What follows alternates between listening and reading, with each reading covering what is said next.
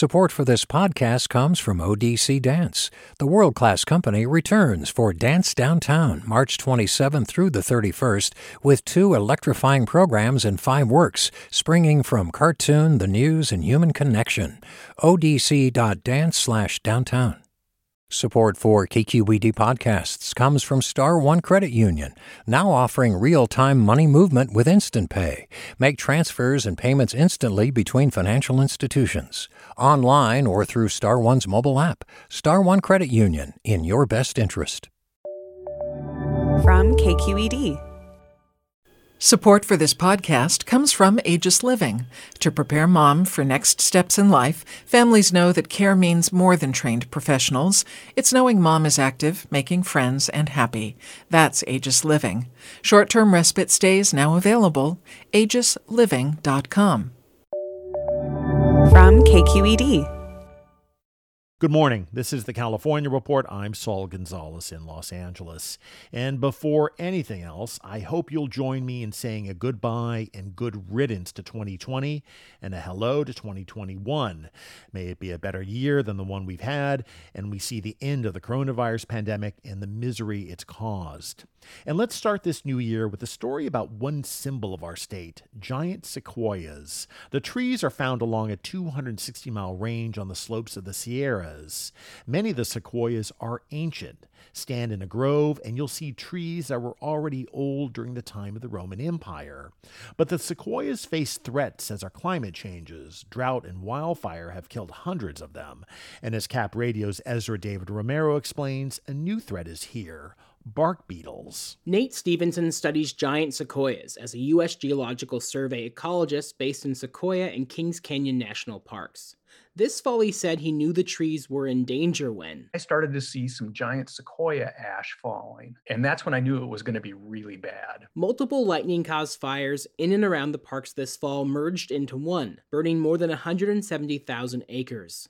It was devastating for the iconic species, says Christy Brigham. The photos from helicopter flights showed incineration of large monarch sequoias were heartbreaking. Brigham is chief of science for Sequoia and Kings Canyon National Parks. She says there could be as many as a thousand giant dead trees. They just got wiped out in a way that is unprecedented. It's like watching elephants go extinct. Experts believe there are solutions to prevent the trees from dying.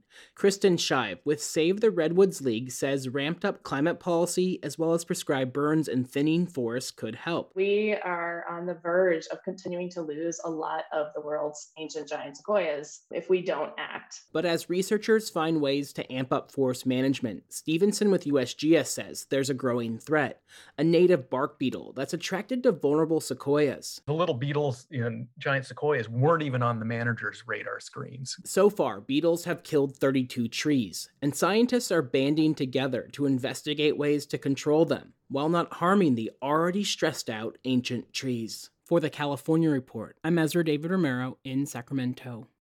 Hi, I'm Tyler Foggatt. Join me and my colleagues as we go beyond the headlines and deepen your understanding of the forces shaping our world today on The Political Scene, a newly updated podcast from The New Yorker. With episodes three times each week, The Political Scene accesses the sharpest minds in politics for insight and analysis about everything, from abortion rights to the war in Ukraine. Make sure you're following The Political Scene, available now wherever you get your podcasts. Hey, I'm Brian Stelter, and I hope you'll join me on Inside the Hive from Vanity Fair.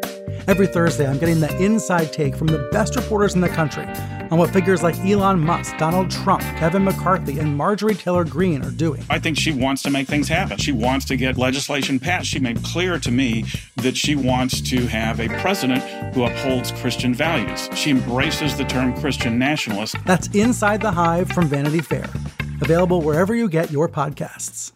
And we'll stay in the forest for this next story, moving from one of California's oldest living things, the sequoias, to organisms that only appear for a few weeks under the right conditions mushrooms. A team at the U.S. Department of Agriculture in Northern California has developed a simple portable test that can detect a deadly mushroom poison in minutes, and just in time for the mushroom season. The test is now available for sale online. KQED's Chloe Veltman reports.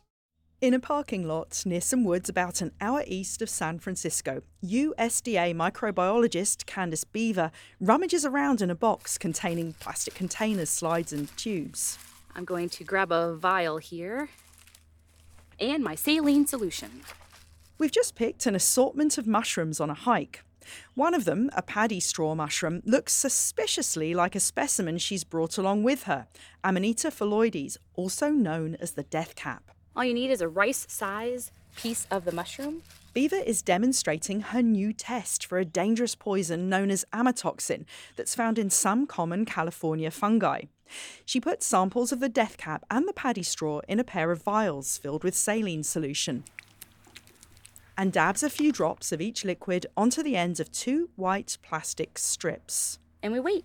It looks a lot like a pregnancy test.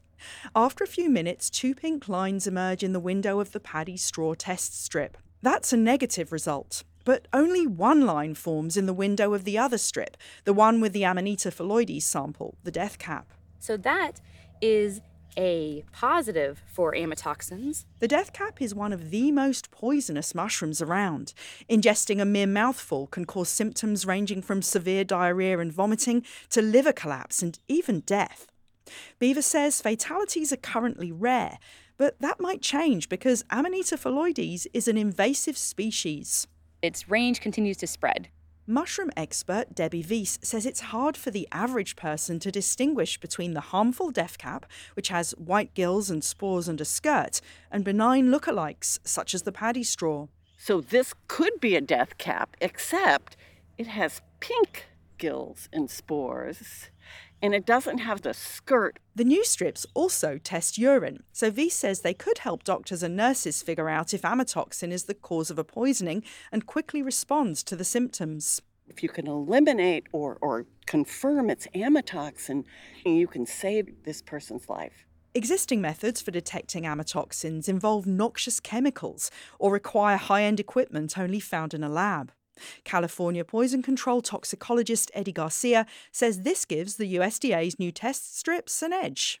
The ease of use is the real advance here. But Garcia says it'll be years before the strips are approved for medical staff to use them on patients in hospital or doctor's office. We shouldn't jump to conclusions that this can be used in humans quite yet to detect dangerous poisoning. Some mushroom community members have already taken to Facebook to complain about the new test strips, saying they might encourage careless foraging and lead to more deaths. Mushroom expert Debbie Viess says when it comes to safely identifying fungi, there's no substitute for true knowledge. I think you would be foolish to rely on a test rather than your eyes. While some fungi enthusiasts might be wary of the strips, they could find a fan base among dog lovers. Mushroom poisoning is a canine hazard, and the new test works on dog urine. For the California Report, I'm Chloe Veltman. Support for the California Report comes from Eric and Wendy Schmidt whose philanthropy includes Schmidt Futures, focused on finding exceptional people and helping them do more for others together on the web at schmidtfutures.com.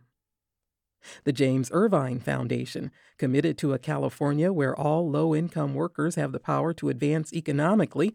Learn more at irvine.org. And Paint Care, now with 770 drop off sites in California where households and businesses can recycle their leftover paint. More at paintcare.org. And that's the California Report for Friday, January 1st, 2021. We're a production of KQED Public Radio. Our engineers are Katie McMurran and Danny Bringer, with additional engineering from Jim Bennett and Seal Muller. Our producers are Mary Franklin Harvin, Alice Woelfle, and Holly J. McDede. Our senior editor is Angela Corral. If you want more news from around the state, check out our daily podcast. It includes stories from both of our newscasts. And stay tuned to all of the stories we'll be covering in 2021 from the continuing fight against the pandemic to legislation out of Sacramento that affects you to the people and places that put the gold in Golden State. I'm Saul Gonzalez in LA. Happy New Year. Support for this podcast comes from ODC Dance. The world class company returns for Dance Downtown March 27 through the 31st with two electrifying programs and five works, springing from cartoon, the news, and human connection. ODC.dance slash downtown. Support for KQED podcasts comes from Star One Credit Union, now offering real-time money movement with Instant Pay. Make transfers and payments instantly between financial institutions, online or through Star One's mobile app. Star One Credit Union, in your best interest. Hey, Jon Favreau here. There's no shortage of political takes in 2024, but quantity doesn't cut it. We need a better conversation about the latest biggest election of our lives. On Pod Save America, me and my co hosts cut through the noise to help you figure out what matters and how you can help. Every Tuesday, Wednesday, and Friday, Pod Save America is breaking down the political news that makes us laugh, cry, and snap our laptops in half. Expensive year for laptops. Make sure to check out new episodes of Pod Save America on your favorite podcast platform or our YouTube channel now.